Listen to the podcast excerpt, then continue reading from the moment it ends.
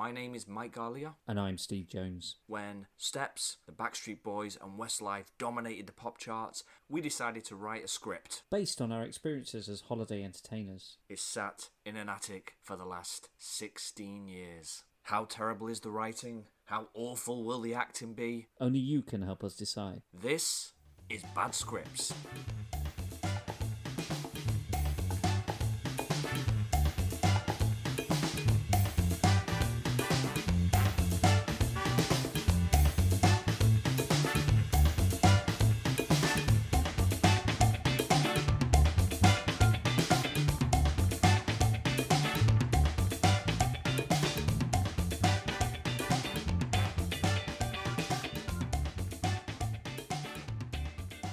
Hello and welcome to something I'm very excited about, and I know the man on the other side of the microphone, Mr. Mike Galea, is happy about too.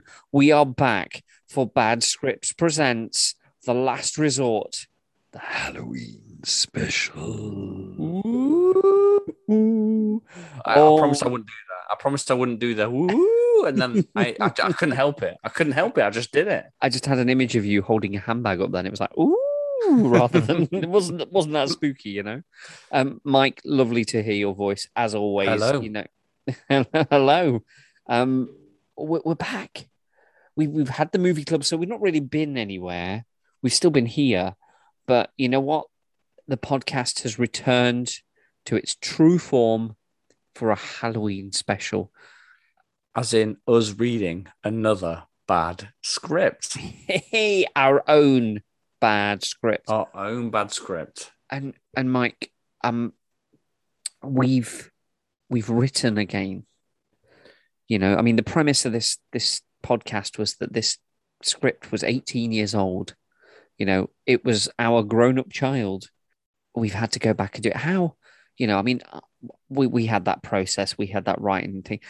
How did you feel picking up the proverbial pen again and taking the reins once more to bring these characters who our listeners know so well back to life? I think my fingers were sore from the pounding of the keyboard. So the difference between writing now and writing then is when we wrote then, we were sitting next to each other. Writing now, it's over a screen and trying to me trying to keep up with your words. And you're like, "Wow, we should do this and do that." And like, here's and I'm like, I'm tapping away furiously, going, "I can't keep up with you."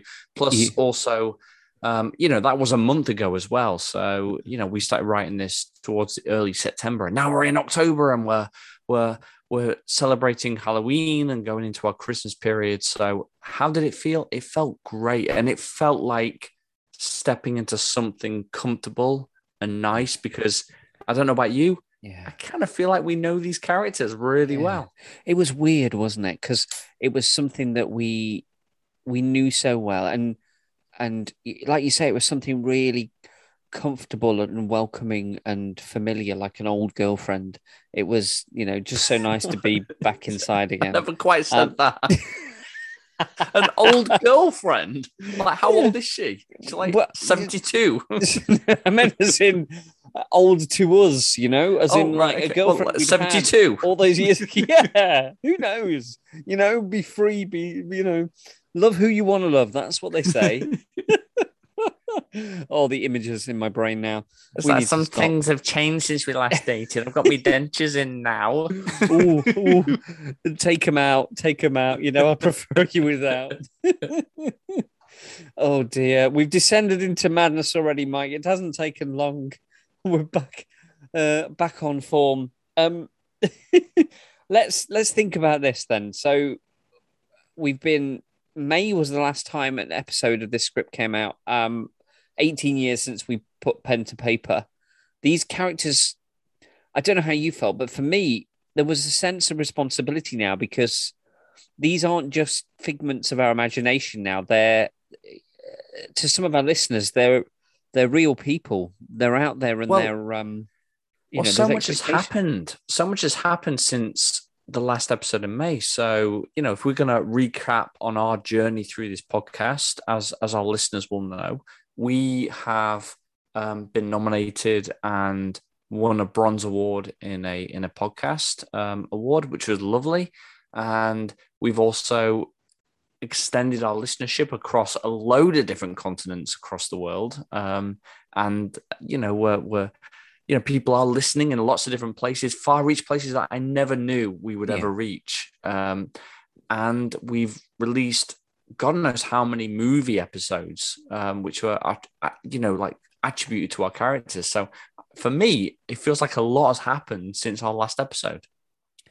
100%. And our characters, it doesn't feel like 2 minutes. You know, when we started putting these lines back into their, you know, the words into their mouths again, I felt a bit like a ventriloquist that was, you know, put my hand back in and just, it just came naturally to be able to get it out. You need to stop talking, Steve. I'm not trying to talking. That's a problem when you're recording a podcast. You have to keep talking, and unfortunately, I have verbal diarrhea. It's like a ventriloquist when you put your fingers back in. It's well, all right, you know, maybe I dated a ventriloquist. We've moved on, obviously, because we're a lot older now.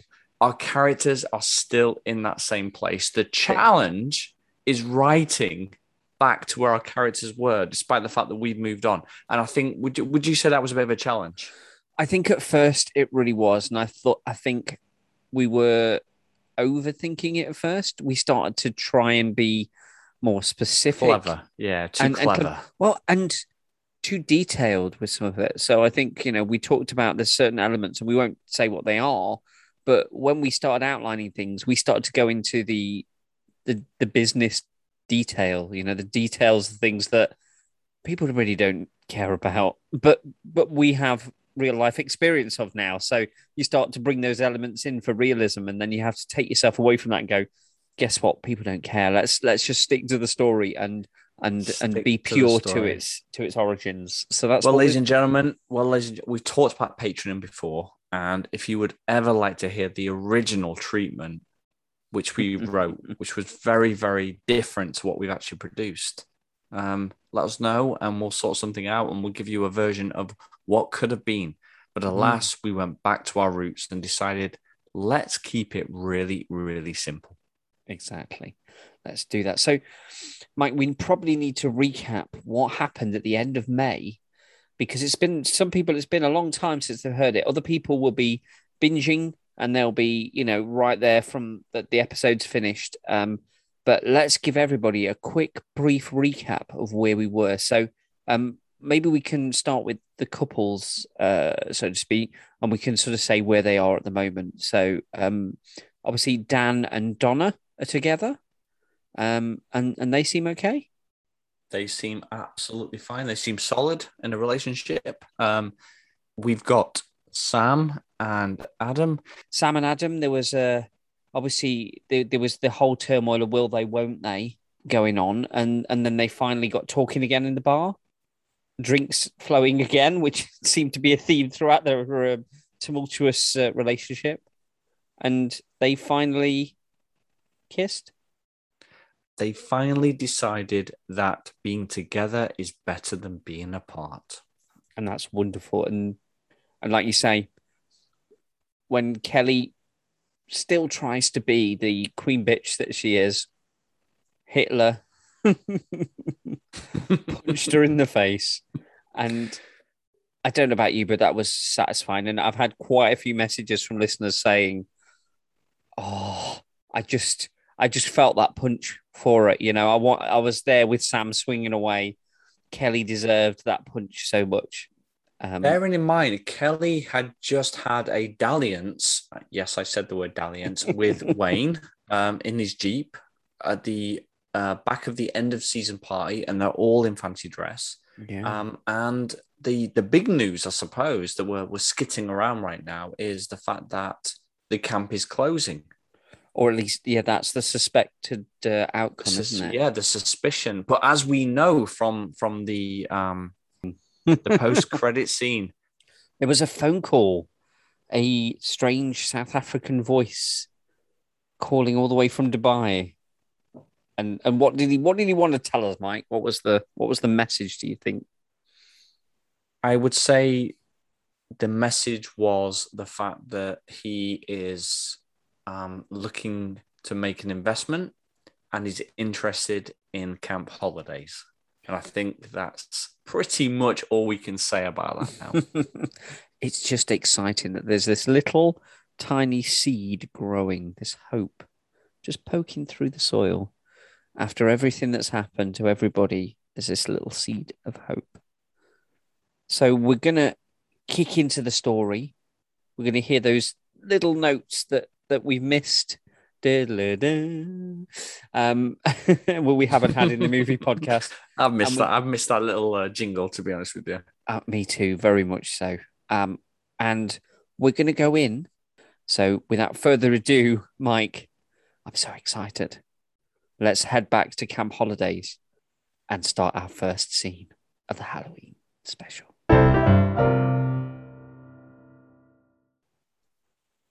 Interior, Sam's Chalet, night. We pick up the story directly after the end of season party. The camera pans to the bed as we see two bodies entwined with each other. We hear Sam giggling as Adam rolls off her in a clumsy way. That was quick. Was it? Yeah, not in a bad way. It's been a long time coming. True. You did, really quick. I don't know what came over me. Sorry about that. They both stare at the ceiling, arms down their side. It suddenly seemed quite awkward, and the silence seemed to last for ages. Sam sighs dreamily and begins to cozy in, ready to go to sleep. I cannot believe you punched Kelly. This awakens Sam, and she bolts upright. The duvet slips down and Adam's eyes immediately fixate on her ample breast. I know. I've never hit anyone in my life before. Mm-hmm. How's your hand? It's fine. A bit sore. We can go again in a minute when the cramp goes down. I meant from the punch. They both laugh at this. Sam lies back down and cuddles into Adam. She had it coming, Someone had to do something. She's not a good person at all. Just don't let me get on your bad side. That's some right hook you've got there, Rocky. Adam? Yeah? Can I tell you something? In confidence. You love me? Sam looks at Adam in a semi-shocked way. Adam holds his gaze and after a few seconds starts laughing. Sam joins, but still a little unsure. I'm just kidding. Oh, what is it? Thank fuck for that. Not really. I was joking. Ad-lib there. Judy approached me in the rehearsal room this morning, and then we're going to do a little back in time. Interior, rehearsal room, earlier that day. Sam is singing loudly in the mirror to a backing track of the Grease 2 song, Cool Rider. She moves up and down the space, dancing, and is oblivious to Judy watching her from the doorway. Sam turns and reaches into the air, finishing the song with a power pose. Quietness settles in the studio, with the only noise being Sam's laboured breath. From behind her, we hear a slow hand clapping. The camera pans round to see Judy clapping as enthusiastically as she can muster. Sam looks embarrassed as Judy enters the echoey room. Your vocals have improved. I'm glad. You're one of the few to actually listen to my direction. Thank you. I've been practicing. Yes, I know, dear. I just watched you. Remember? There's an awkward silence as Judy looks at Sam up and down. There's clearly something on Judy's mind, and she's weighing up her approach. So, Sam, what are your plans for next season? Well, I'm hoping to come back, do another season and maybe audition for some of the bigger shows if I'm ready. I'll be the judge of that. What are your ambitions? Ambitions? Yes, also known as, long-term goals. You have thought that far ahead, haven't you? I want to sing, Judy. It's the only thing I've ever been good at. Mm-hmm. Mm-hmm. You have got a lot better, perhaps even a talent, a good range and tone. We're putting together a house band for next year. The usual guitar, drummer, keyboards. We do require 2 vocalists, male and female. It's yours if you want. Is it the male or the female that should be offered here? I don't know. Either, would you like? You know, we can go with they, them. It's fine. Whichever your pronouns are at this point. Sam looks shocked, which quickly becomes delight. Well? Oh my God, yes. Yes, please. That would be a dream come true. Thank you, Judy. Thank you so much. Don't be so dramatic. You'll have to work hard. Your look and style, dance and persona will require some changes. Maybe a hair change to dress up that wholesome look you do so well. But you have potential. I won't let you down, Judy. I'll do whatever it takes, I promise. Keep it to yourself for now. We still have to announce it. Make sure your contact details are up to date during the off-season. Before Sam can respond, Judy turns and leaves the room. Sam stares at her reflection in the mirror, processing this news, then smiles widely and jumps up and down, celebrating. Interior Sam's chalet, night. To Sam and Adam cuddling. Oh my God, that's amazing, Sam. Well done. Oh, you can't say anything, though. I won't. I just hope I get to come back, you know, to see you sing on the main stage. Oh, you will. With everything that's happened, I've been lucky to get a job as a toilet cleaner. Next season is going to be amazing. You and me, starting afresh. No issues, no Kelly, and no dramas. Come here. Rocky's ready for round 2. Sam pulls Adam towards her, and they begin kissing.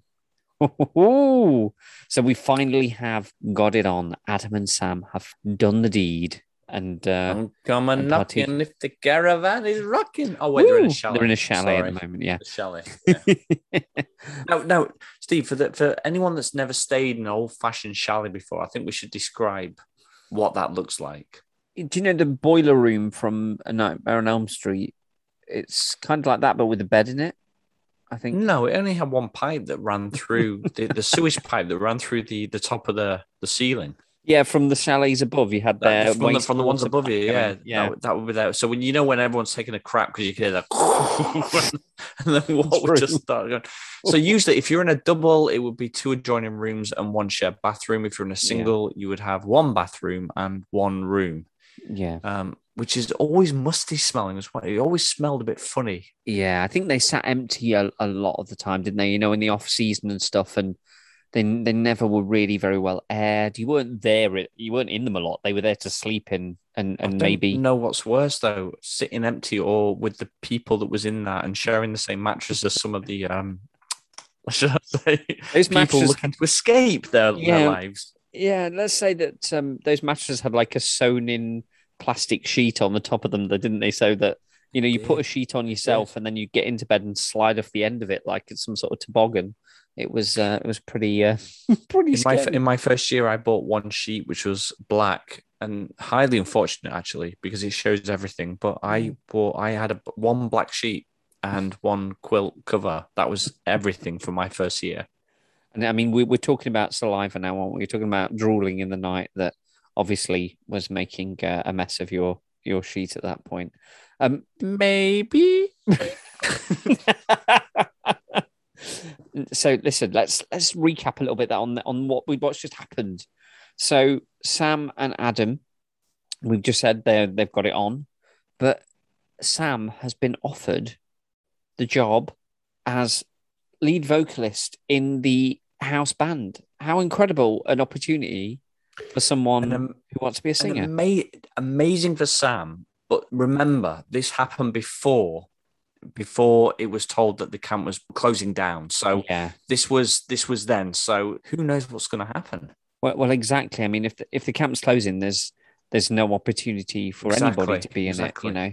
And we don't know what the budget would look like, even if it is. So there might not be the facility to do that. So I guess we can only go back straight back into the script and hear what's going to happen. Wait, did you just say the budget, what the budget is going to look like.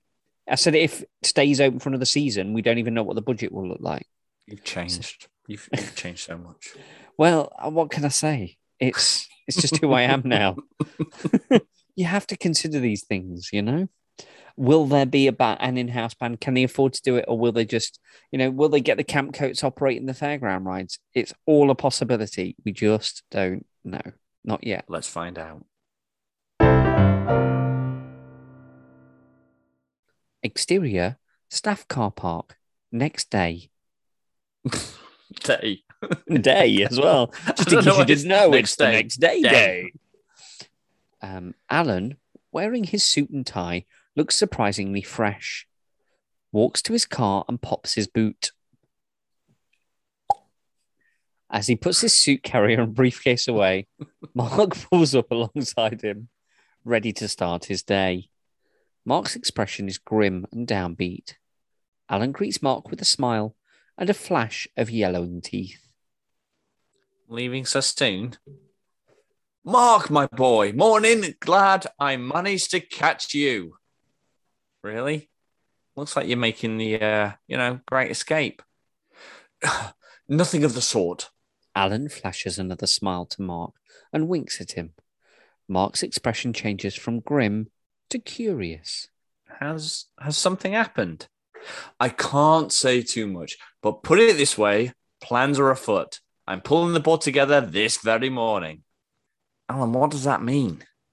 I'll call you later. All will be revealed. Well, that's well and good, Alan, but I have a room full of camp coats and staff in there hoping to get another season. I was hoping you'd be there to help break the news. You know, what do we say to them? Say nothing. Carry on as normal. But, Mark, trust me. Alan gets in his car and turns the engine on. Mark stands his ground and stares expectantly at Alan. After a beat, Alan rolls down the window. It squeaks loudly. What do I tell my team, Alan? They heard last night. Tell them. Oh, bugger it. Tell them to gear up for another season. We have a buyer. Alan smiles and taps his nose, winks at Mark and quickly reverses out. Gary, who is sweeping near the bins, looks up and sees Alan's Jag reversing too quickly towards him. Gary drives out as the Jag hits the bottle, knocking the bottles... What? I think it hits the bin. I think it must be hits the bin, but we've written Jag hits the bottle, knocking the bottle. He's hitting the bottle. Well, he was hitting the bottle last night, wasn't he? So obviously he's back to hitting the bottle. It's true. Yeah, so he hits the bin bottle, the bottle bin, knocking bottles all over the car park. Alan screeches off. Hopefully the car does anyway. It's not just him going, ah! that would be weird. That's the proper breakdowns kicking in.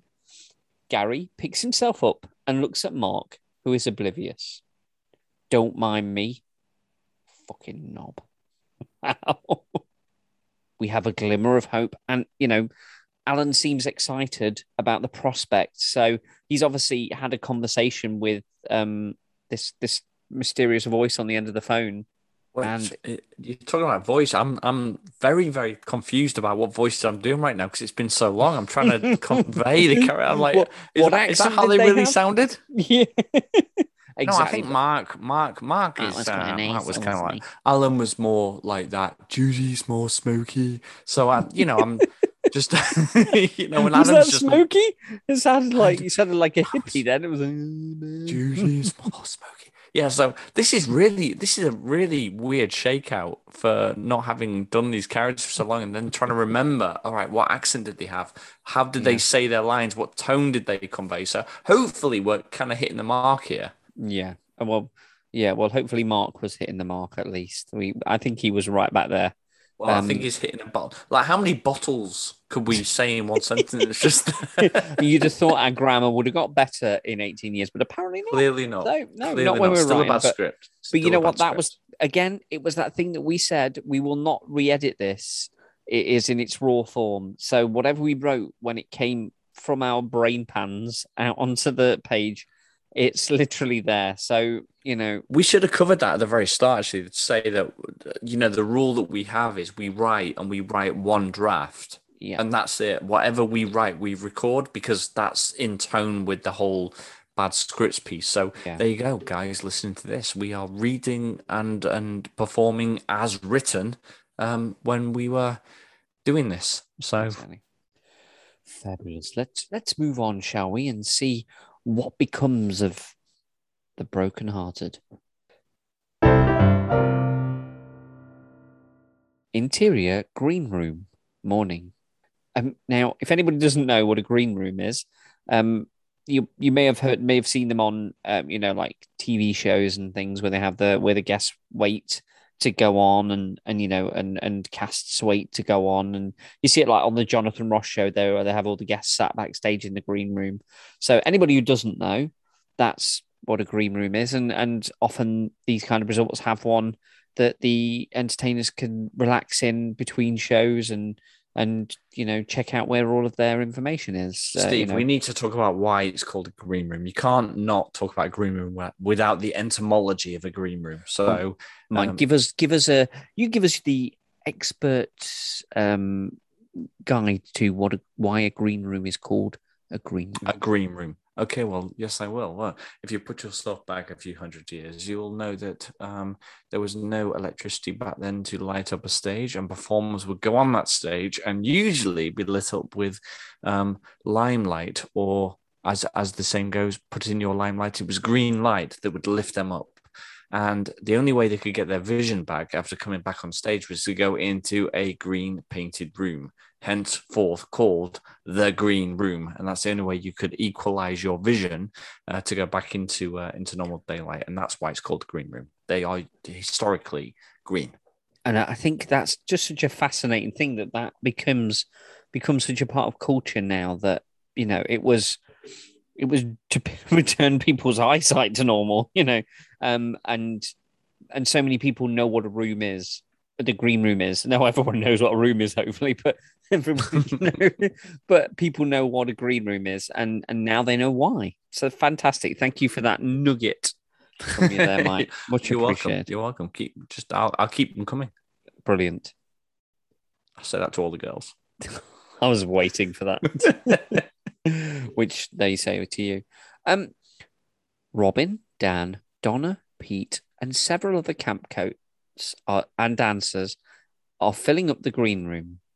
Some look a bit worse for wear from the night before, still nursing hangovers. "I'll miss this room," said Dan. "The green room? There's nothing but a coffee machine, a couple of dated mags, and some disgusting old chairs here." "I will, Robin, mate. Nostalgia and all that. I remember getting off with Donna on that sofa over there." "Dan!" "Not all we did." As he says this, Adam and Sam walk into the gaze and scrutiny of everyone. They're holding hands, and Dan gives Adam a knowing wink. Adam responds with a nod and wry smile. "Oh, look at you two. It's about fucking time. Bit bloody late, though." Sam laughs. "Has anyone been in yet? We were supposed to start at 9, but no one's been in yet." "That's weird. Marsh usually prompts, and I bet this is literally Wayne's most favourite part of the year." As Adam says this, Judy walks past the green room, stops and steps in. Everyone but Adam sees. He notices and turns around. "We'll be with you soon. Be patient." Judy looks at Adam. She leaves. Dan is trying not to laugh while Adam looks embarrassed. Okay, so bear in mind we wrote this, you know, less than a month ago. I don't think we considered the fact that I would be doing 3 characters in a row there and not introduce you any of them. I count with 4 characters in a row there. So we had Dan and Robin talking at first, and then Donna was in there too, and then Sam came into it. Yeah, like, so four characters. Oh God, yeah. How do you think you did? How do you think you did? I thought it was a C minus. To be honest, "It must do better" was the feedback to myself. Interior Entertainment's office. Morning. Wayne and Karen are huddled over a desk. What's that for? Yes. Karen, my favourite character of all time, is now back. Yes. Wayne and Karen are huddled over a desk filled with files and contracts. Karen is looking intensely at them, whilst Wayne is eating an overfilled bacon and egg sandwich, dripping yolk on the paperwork. It's an American. Wayne, with a mouthful of food. What the bloody hell? That's what I keep saying to you. It's in American. Well, how did this happen? Well, now that update to Windows 98, it's changed the settings to American, didn't it? Judy walks in, and they both look up at her. I've stored them. Karen, explain what that means. As if I was a child. It's the computer. It's American. Mark now enters the office. All three turn to stare at him. Mark surveys the room and sighs. What's happened? Well, Mark, mind we got a computer upgrade when they put it in American. We fucked some of the contracts up, right? The dates are reversed, which means half the bloody camp coats are employed till after New Year. Wayne extends a contract and Mark takes it from him. Scrutinizing it, he sees the error. The month and date are swapped. American, you see, like I said. She turned into Bruce Forsyth then for a minute. Good game. No, there wasn't enough tongue. Just turn it to American, you see, like I said. There you go. American, you see, like I said. Wayne? It's your line. It is me. That's right. I'm waiting for you to kick in. I don't know. Jesus, Karen. How many contracts have you messed up this year? 2 major fuck-ups in a season. That's a record, even for you. Karen's lip begins to tremble. Judy steps over and pats her on the arm. Not helpful, Wayne. Karen, what are the options here? We can pay him off, I suppose. It's not going to matter anyway. We're closing. Mark carries on looking at the contract. He doesn't look away, but talks very quietly. Just keep them on. There's jobs around the camp that need doing. We'll just have to make it work. What do you know? Not much. We may get another season. Alan, look, he's got something up his sleeve. I've just been told business is normal till we hear otherwise. Business as usual till we hear otherwise. Mark claps his hands loudly, making Karen jump and yell out. Right. Sorry, I was a bit too premature then. So, let's get this over with. Who's first? Interior, green room, mid-morning. Dan, Donna, Sam, Adam and the other entertainers are sat around waiting. Just extras. They are extras. We don't really know who they are. They're just there. We never mentioned anyone before. It's like the red shirt guy from Star Trek. You know, the one has to be killed off. Yeah, we're not going to. We promise we won't kill them with an alien. But they're just going to sit around in the background. It's like on Heidi High when you just see them walking around in the background. Other people. Yeah, yeah. That's just lazy writing. In the credits, it'll be Camp Coat number 3. Dan, Donna, Sam, Adam, and the other entertainers are sat around waiting. Some time appears to have passed since Robin was called in to learn his fate. Have you ever farted in a lift? Oh, don't be so vulgar. And yes. Really? Tell us. No, it's embarrassing. Well, we're bored. Dan? Come on, Donna. Shit. Look. As Sam says this, a camp coat walks past in tears, with another comforting her. That's Sophie, Dan, without thinking, shouts. Sophie, what's happened? Sophie looks into the green room and shakes her head, then runs off crying. Donna chases after her. Fuck. Robin walks in and sits down. He looks annoyed. Are you okay, Robin? Yeah. Well? Well, what? You know what, Dicko? You staying or what? Yes, I'm staying. The gang cheer and start clapping. Hey! Hey. Oh, fuck off, you lot. Robin waves his hands. So why are you so pissed off? Because I have to spend my Christmas here. I'm stuck till January. What do you mean, Robin? I just need some time. Good luck, everyone. Robin gets up abruptly and leaves.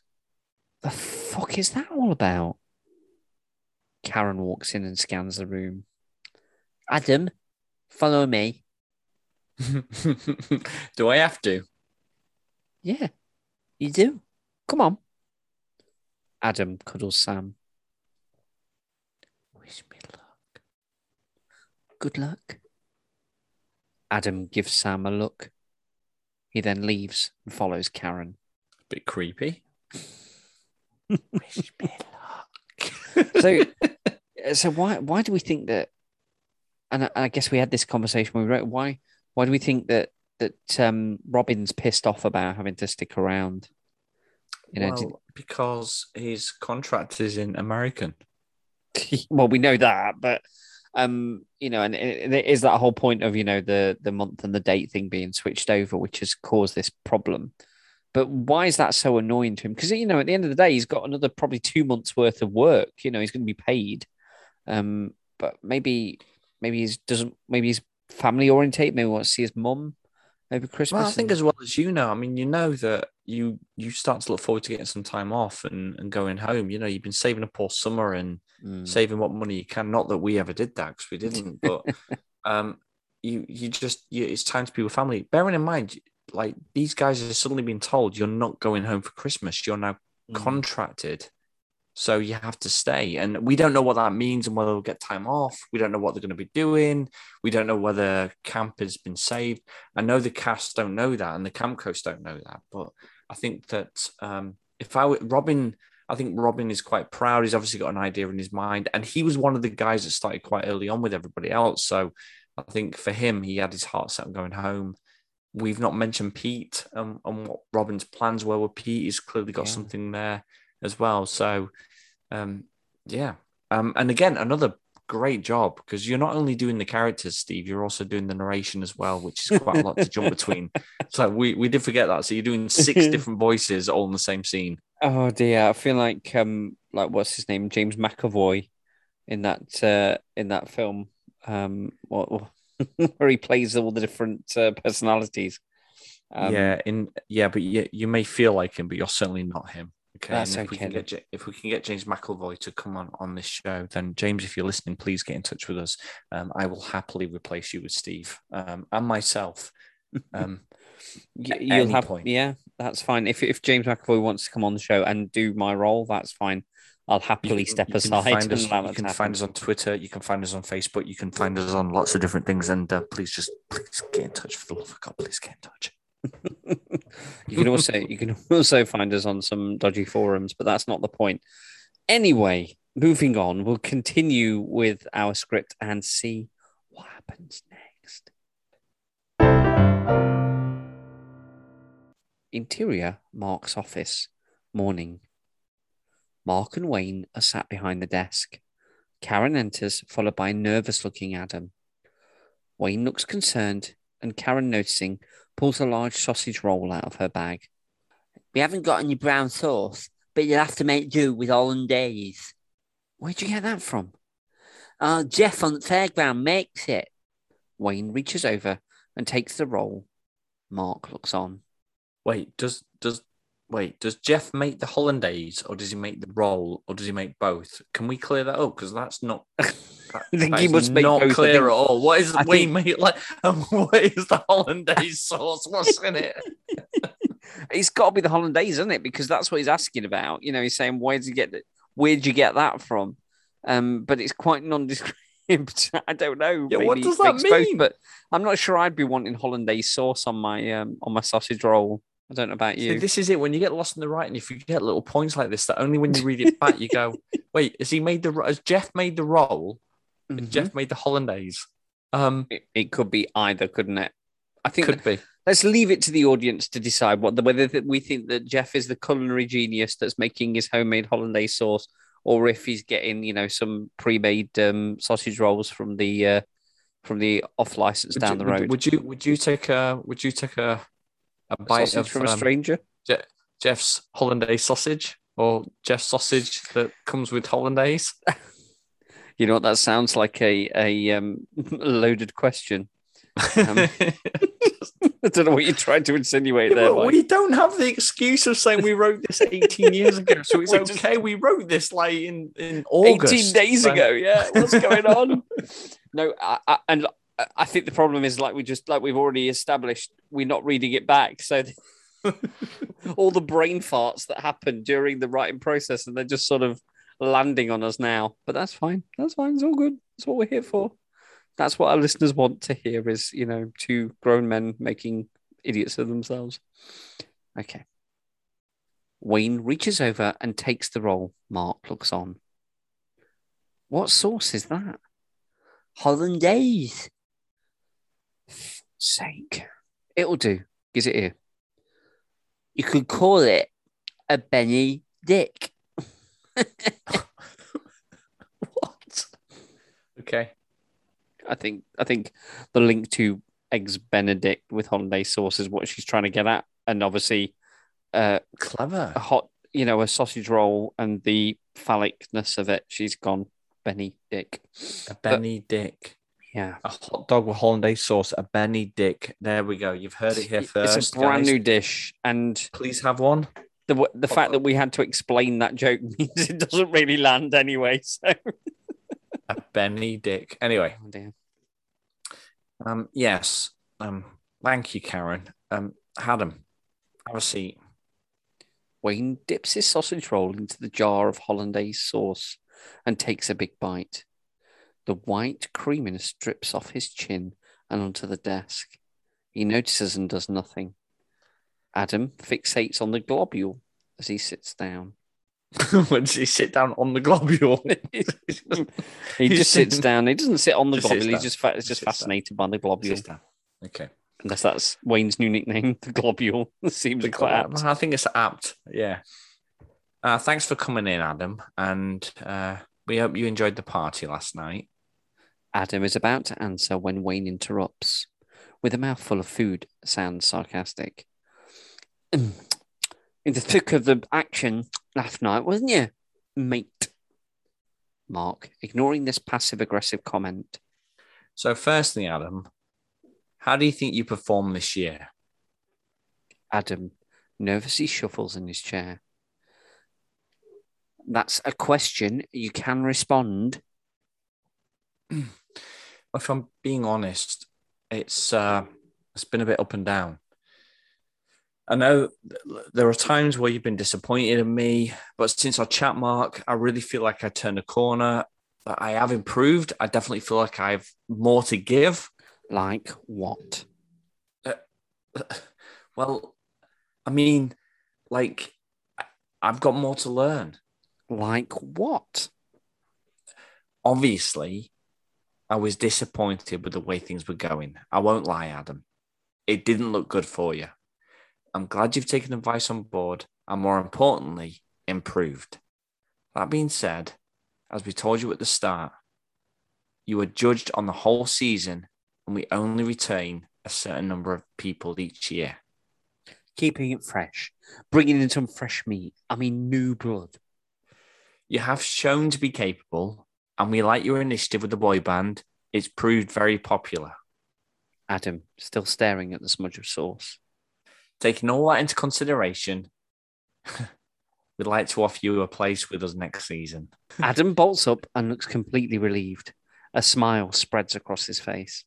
Thank you. Thank you so much, Mark. Wayne, thanks. Oh, you won't regret it. There's more good news. You'll have the pleasure of seeing me daily till the 11th of January. What do you mean? There's been a slight oversight on contracts. You were due to finish on the 1st of November, but you're actually contracted till the 11th of January. So what does that mean? What it means is that you're staying. But Isn't the camp closed? Oh, we've got plenty to do. Don't you worry. Lots of fun. Menial tasks. What if I have other plans? We can't legally make you stay. However, basically, you would have to leave. And if you don't see out your contract, you won't be able to come back next season. Company rules. Adam looks at both Wayne and Mark. Mark nods his head. It's true, I'm afraid. Are you staying?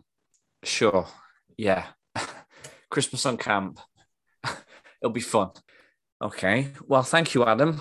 See Karen in the office and she'll fill you in on what happens next. Adam stands up and offers his hand to Mark, who shakes it.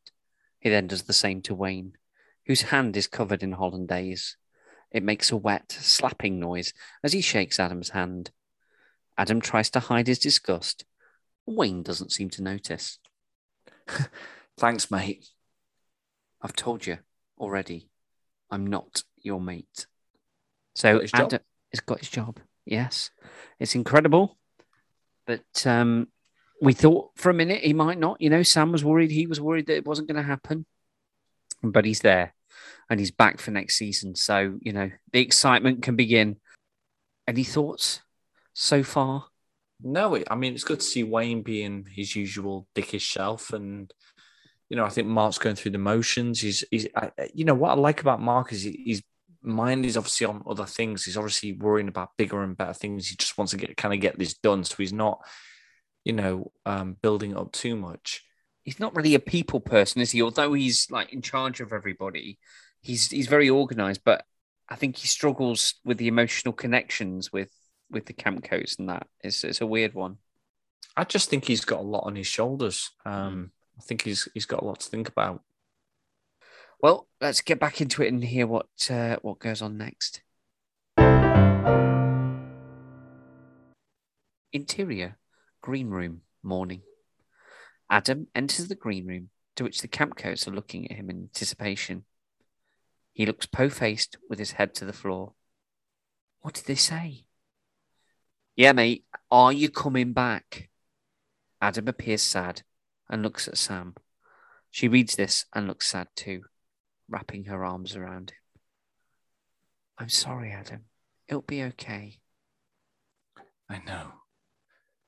You'll just have to put up with me for another year! Hey! Dan cheers and Sam yelps, playfully slapping Adam on the arm. You really had me going there. Hey, you fucking dancer.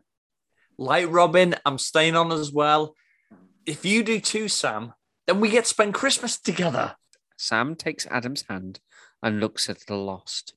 It'll be amazing, me and you, our very first Christmas, right?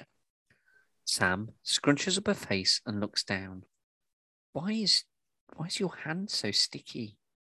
Before Adam can answer, Karen walks in. Sam, love. Sam follows Karen, smiling and with a skip in her step.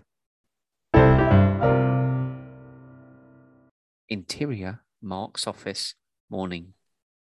Sam is already seated and the meeting has been underway for a few minutes. Wayne is sitting facing Sam sideways on, with an expectant look on his face. Your voice is phenomenal. You've had a glowing feedback from Judy. Our guests love you, and you're proven to be both reliable and one of our top camp coats, Sam. Oh, thank you, Mark. I've learned so much this year, and I've had the happiest time. I'm just really looking forward to taking the next step in my career. Did Judy mention our conversation? Mark sighs. Wayne smirks. However, we have to talk about last night, Sam. Sam's face drops. Striking a teammate is very serious. Interior, green room, morning. Dan and Donna are snuggling in a couple of chairs. They've got a couple of chairs to snuggle. How do you snuggle in a couple of chairs? In a couple of chairs. Yeah, I can understand. Are they inside the chairs? I don't know. Yeah, I don't know what they've done. Is it like when you were a kid on your holidays where you go to sleep and you'd have like two chairs facing each other and you put your sleep. They're proper like hard wooden chairs. They're just snuggling into a couple of chairs. But they're not snuggling with each other. They're just snuggling into a couple of chairs. I think they're just getting cozy. We'll make it work, hun. You won't forget me, will you? We'll talk every day and you'll get time off to visit me. Besides, I get to send you a nice present. Dan shouts over at Adam. All right, are we bunking together? Roommates, homie? Yeah? Yeah? Maybe. Oh, depends what Sam's doing. First choice here, mate. I'm not having her sloppy seconds. They both laugh. Sam quietly enters the room and sits in a chair. Oi, oi, here she is. Adam turns to face her and smiles. I think Adam has already picked out your Christmas tree, love. Sam looks at Adam. He's joking. Well, I've been fired. It's over. I can't come back. End of episode. Dum dun dun dum dum dum dum dum dum. And there we are. The end of the Halloween special. In terms of the script writing, so. From ecstasy to despair in five quick scenes, you know. I mean, wow. So let's talk about it a little bit then. So we were really worried then at the beginning that Sam was going to stay on and be in this band, and then Adam wasn't going to make it back because of all his tardiness and what have you. And it's completely flipped on its head, and those actions of smacking Kelly in the mouth have meant there's no way back. Why do you think that is? Well, I don't know. I mean, obviously, you know, we can say we either thought far ahead or haven't thought far ahead. There's a reason why we haven't seen Kelly in this particular episode. But where there's smoke, there's fire. And at the end of the day, everyone at that party saw Sam punch Kelly in the face. And I think that's... It doesn't need a lot to retrieve action on that one, you know, and... I think as any company, they'd have to take some kind of, they'd have to do something. They'd have to make a decision. You know, they couldn't let it go. And I think it's Sam's naivety maybe that didn't think, oh, maybe she should have got ahead of it. Maybe she should have had a conversation. She just didn't. She was riding a high based on a conversation with you, which makes sense when you think about her punching Kelly in the last season. It wasn't just about Adam. It was more about how she was feeling, and she was like feeling a little bit untouchable at that moment in time. Well, this is it. And if you think about the other fights that happened, they've been off site, haven't they? They've been in their off time. So the big fight when Robin was attacked was all happened off in the town and what have you. So that has no bearing really on disciplinary matters. But at the end of the day, like you say, they were all there. They all saw a puncher. Regardless of the reason, you can't go around punching your colleagues and then expect to have a job at the end of the day. So as unfortunate as it is, it creates a whole new dynamic going into what we can announce now. A dilemma of what's going to happen. Like, Sam has finally got with Adam. Adam's finally got with Sam. Adam's clearly got designs on what he wants to do with Sam. He's running. He's probably about 15 steps ahead of their relationship, to be honest with you, which, again, I'm just wondering whether Adam has,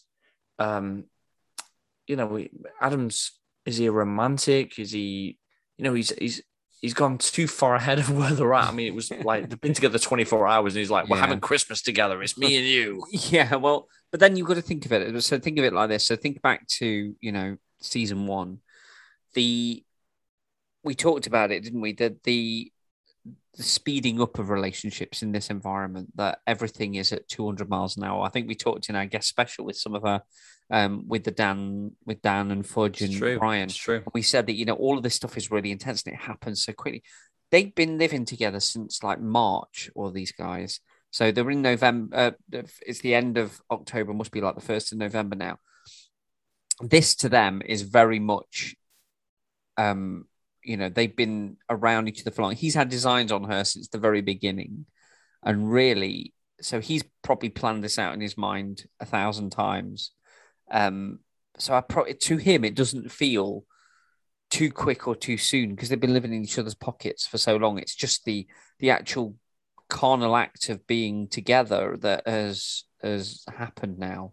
So they've kind of stepped into a super fast forwarded relationship at this point. 24 hours. Because not even that, 12 hours. Well, it's been 12 hours. Look at Dan and Donna. I mean, he was doing the boy band for her after 12 hours. So it's true. Maybe. This is true. So it's very in keeping, isn't it? But I suppose the test is this, right? When people listen to this and think, does it feel the same? Does it feel different? Hopefully it doesn't. And we've written it in largely the same way that we wrote our original ones. But as we've already covered in this episode, this was a first draft, no going back, no changing things. What we've written is what we've written, mistakes and all. And it came easier than I thought it was going to do, actually. Yeah. And I think because we know these people now, we know these characters almost write themselves when we're talking now. When we talk about, we create the scenarios and then those characters, they kind of jump off the page themselves, don't they? And they have their own personas and personalities. And you know, I've had conversations with people on social media about, you know, the character types, the personalities of these fictional people, which is bizarre, you know, as a character that's come out of our heads that's happening. But what I am pleased to say is, and I think we can announce it now, is you're not going to have to wait till February for season 2, because that's when that's coming. Instead, we are going to bring you several, and I'm not giving away just exactly how many yet, Christmas specials to keep you happy, to find out what's going on at Last Resort over the close season, what's next for Adam, for Sam, for Dan, for Donna, for all of the gang. What will that bring, and what adventures and mischief can they get up to with no guests around and a lot of time on their hands? I think that should be pretty exciting. Mike, this is the Halloween special, and I'm very aware that we have done absolutely nothing with any kind of Halloween theme at all in this episode. And, you know, in our previous, in season 1, we did quite a lot of anecdotes and talking about our own experiences. Have you got, you know, on that theme, have you got any spooky tale, any true spooky tale from your past that you could share with us, and you could tell us that, you know, we on a Halloween theme that we can appease our listeners with?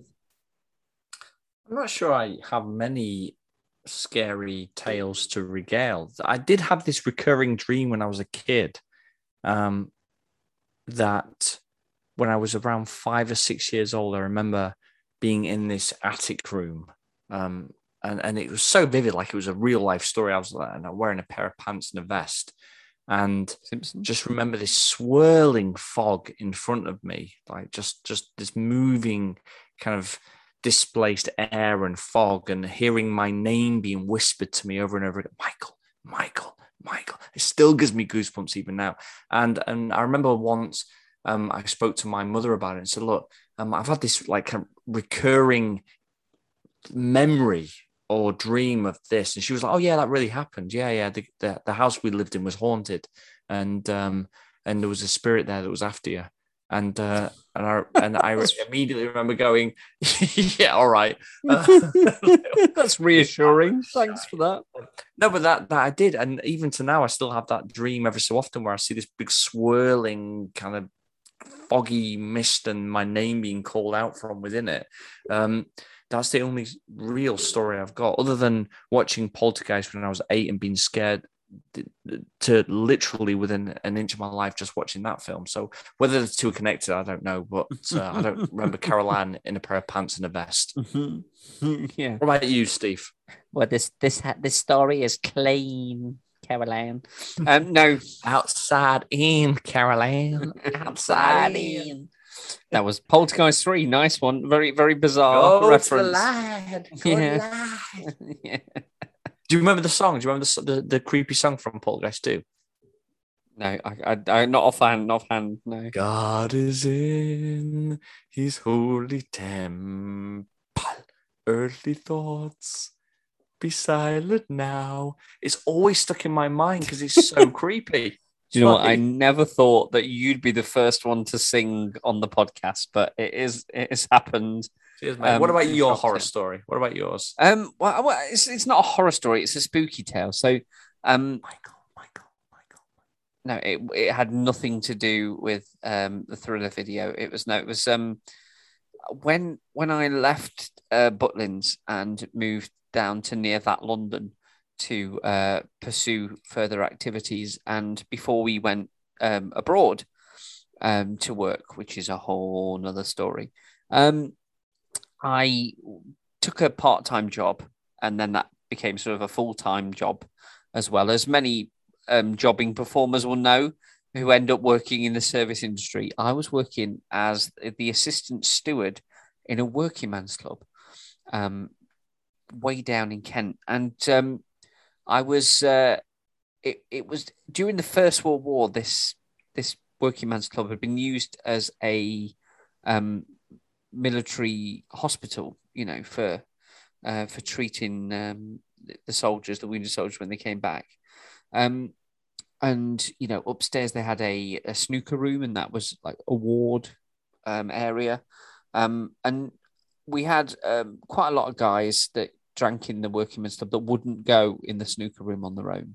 They just refused to. And I'm talking big, scary guys that, you know, they were bailiffs and you know, some dodgy characters too, but they would not go in the snooker room. But that was by the by. They just didn't like it. Now, bear in mind, when you're a steward or an assistant steward in a place like this, you spend a lot of time in these buildings on your own. 6, 7 o'clock in the morning, you're letting the draymen in, you're doing all of the stocking up and what have you. So one morning I was in the cellar, and this cellar had a big long corridor that went all the way down the building to a secondary cellar that was underneath the function room. And along this corridor, there was just rows of crates of beers, you know, like bottle beers and stuff. And I'm filling up a crate with the stuff to restock a fridge, putting them all in there. And it's those real, like, horrible fluorescent lights, you know, really bright, horrible lights that are really stale. So I'm filling these things up. And someone wanted to walk past me. So as you do when it's a narrow corridor, you lean in, let them walk past. And so I saw, you know, like workman's boots, like hobnail boots, old-fashioned workman's boots, walk past me. And I was like, just lean out the way. And I thought, wait a minute, I'm the only person here. And I was about to sort of accost whoever was walking past me. They shouldn't be there. So I turned in the direction. They literally just walked past me, turned in the direction of the boots. And there was nobody there at all. And I'd clear as day seen those feet walk past me. And I'd heard the clumping coming and felt the presence of someone walking behind me. And then there was no one there. And I got a little bit nervous then and went back upstairs till the cleaning girls had turned up a few hours later and made it. Did you feel better with the cleaning girls there? I mean, I think just a bit of company sometimes when you're in these situations is always good, isn't it? But It was a kind of a brown trouser moment when you realise, when you think about it afterwards, you go, what the hell was that? So if anybody can explain that, you know, any skeptics that they can explain what that means, you know, what happened there.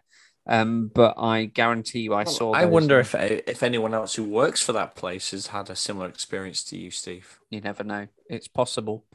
You know, when these places have seen such action, you know, I mean, Chas and Dave played there. I mean, that's going to leave a mark on the place. So, yeah, that was pretty spooky. I do have one more if we've got time. What do you reckon? It's our podcast, main time. So the house that I lived in as a kid, we had a lounge diner situation. They weren't necessarily connected. They had a window through to them. So if you were sat at the breakfast bar in the kitchen, you were looking through into a dining room come lounge right through the house. So it was kind of like to let the light read right through the whole building. And I'm sat at the breakfast bar eating. Everybody else was upstairs. And I looked through and stood in the corner of the living room was what I thought was a miner, had a helmet, really big eyes, and was just looking at me and started to walk towards the other side of the window that I was on. Now, I just thought there was a man in the house. So I ran upstairs. I mean, I must have been about 9 this point, ran upstairs. Mum, there's a man in the house. There's a man in the house. So I told her, she comes running downstairs, you know, with like a slipper in her hand or something, and tries to chase this guy off. Nobody there. Door's locked. There's nobody in the house. And it must have been about 3 years later. There's our next door but one neighbours were an elderly couple who had actually moved into those houses when they were built in the 1940s. They were an elderly couple at this point. And they said, complete, like I say, 3 years later, not thought any more of it. And they said, oh, yes, I remember when your house was built, because that's when there was that accident and that guy died. And I went, what?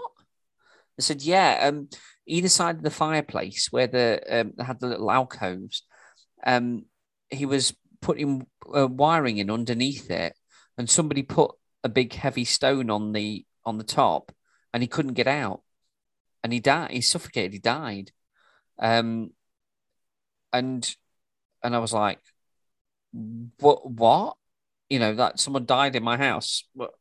But then it started to make sense. I thought back to this guy I'd seen, and he had like a light on his helmet, which if you're working underground, you're going to need to be able to see, especially in the 40s. There's going to be a sort of a head torch.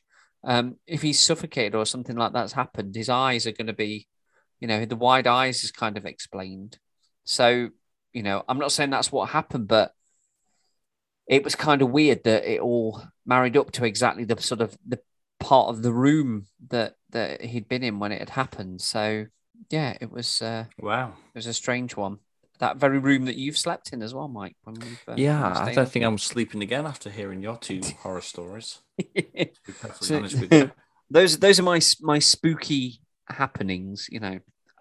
Okay, well, look, to bring our two things together then, as it is Halloween, favorite horror movie of all time. Ooh. See, that's really difficult because there's quite a lot, you know, and it depends whether you're in classic or you know, more just personal choice. Personal choice. I think one that scared me the most, and probably not for the right reasons, but because of my own phobias, was probably The Descent. You know, the caving movie. I think because the spelunking,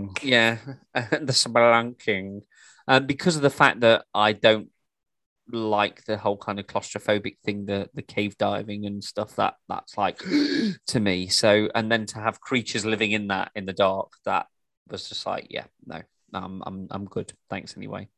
What about yourself? Do you know, I'm going to go for a more of a modern one as well, actually, and I think one of the probably very underrated, but spawn lots of sequels. But I'm going to say the original, The Conjuring, is probably my favorite ghost, demonic, possession-y horror film, because I think the build-up to that is absolutely fantastic. If I'm going more old school, then I would. Poltergeist is always going to be up there until it got a little bit silly.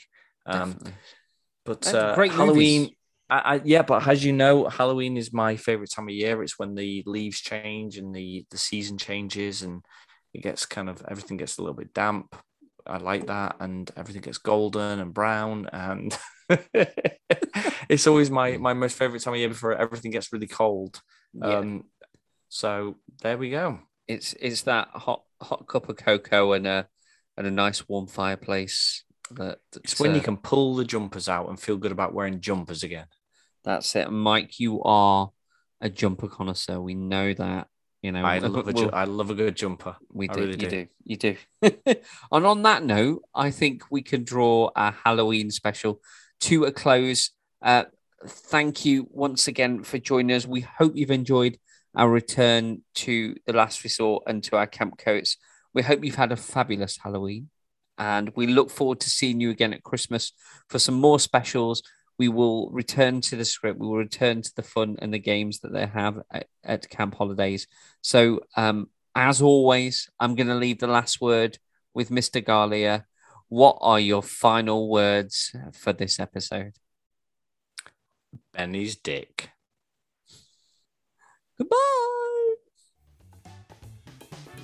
Bad Scripts was written and performed by Mike Galea and Steve Jones, a Beach Tide production.